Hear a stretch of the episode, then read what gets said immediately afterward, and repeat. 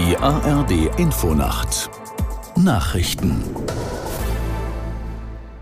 um 1.30 Uhr mit Ronald Lessig. Bei der Bahn beginnt in der Nacht zu Mittwoch ein neuer Streik der Lokführer. Er soll bis Freitag dauern. Das hat die Gewerkschaft GDL am Abend mitgeteilt. Aus Frankfurt am Main, Gabi Beck.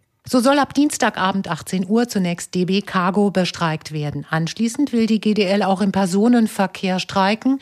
In der Nacht zum Mittwoch ab 2 Uhr werden die Lokführer hier ihre Arbeit niederlegen. Der Streik soll bis Freitagabend 18 Uhr andauern.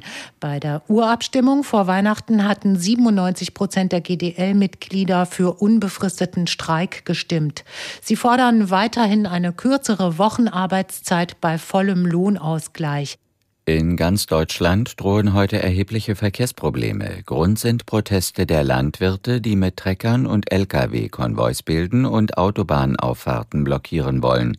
Aus Berlin Dietrich Karlmeurer. Die Bauern wenden sich damit gegen die von der Bundesregierung geplanten Kürzungen bei der finanziellen Unterstützung von Landwirten. Auch wenn die Pläne teilweise zurückgenommen wurden, halten die Bauern an ihren Protesten fest. In sozialen Netzwerken wurde intensiv für die Aktionen mobilisiert, auch von Trittbrettfahrern. Das Bundeskriminalamt warnt vor einer Unterwanderung der Proteste durch rechte Gruppierungen.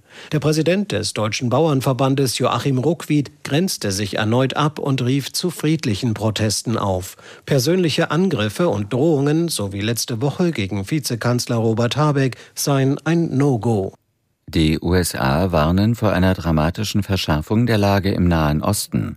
Die Region befinde sich in einem Moment erheblicher Spannungen, sagte Außenminister Blinken bei einem Besuch in Katar. Israel müsse die Zivilisten in Gaza besser schützen. Die durch den Krieg vertriebenen Palästinenser müssten so schnell wie möglich nach Hause zurückkehren können, so Blinken. In Bangladesch hat die Partei von Regierungschefin Hasina wie erwartet die Parlamentswahl klar gewonnen. Medienberichten zufolge liegt die Awami League uneinholbar vorn, obwohl erst ein Teil der Stimmen ausgezählt ist. Für die 76-jährige Hasina wäre es die fünfte Amtszeit. Vor der Wahl hatte es in Bangladesch massiven Druck auf andere Kandidaten gegeben. Tausende Oppositionelle wurden verhaftet oder tauchten unter. Das Wetter in Deutschland.